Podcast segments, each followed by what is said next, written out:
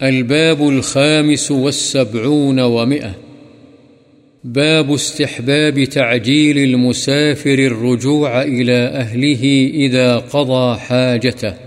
مقصد سفر پورا ہو جانے کے بعد مسافر کے لیے فوراً گھر واپس آ جانا مستحب ہے۔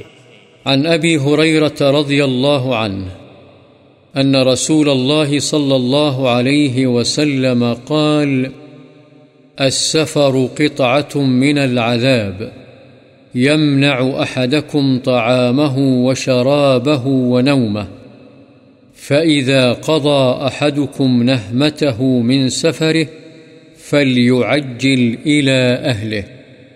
متفق عليه.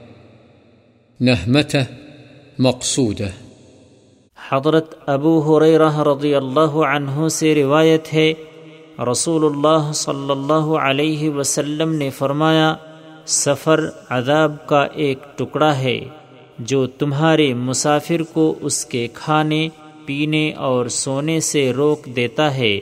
یعنی خاطر خواہ انداز سے یہ کام نہیں ہو پاتے۔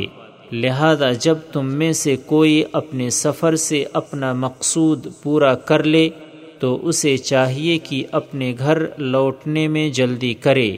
بخاری و مسلم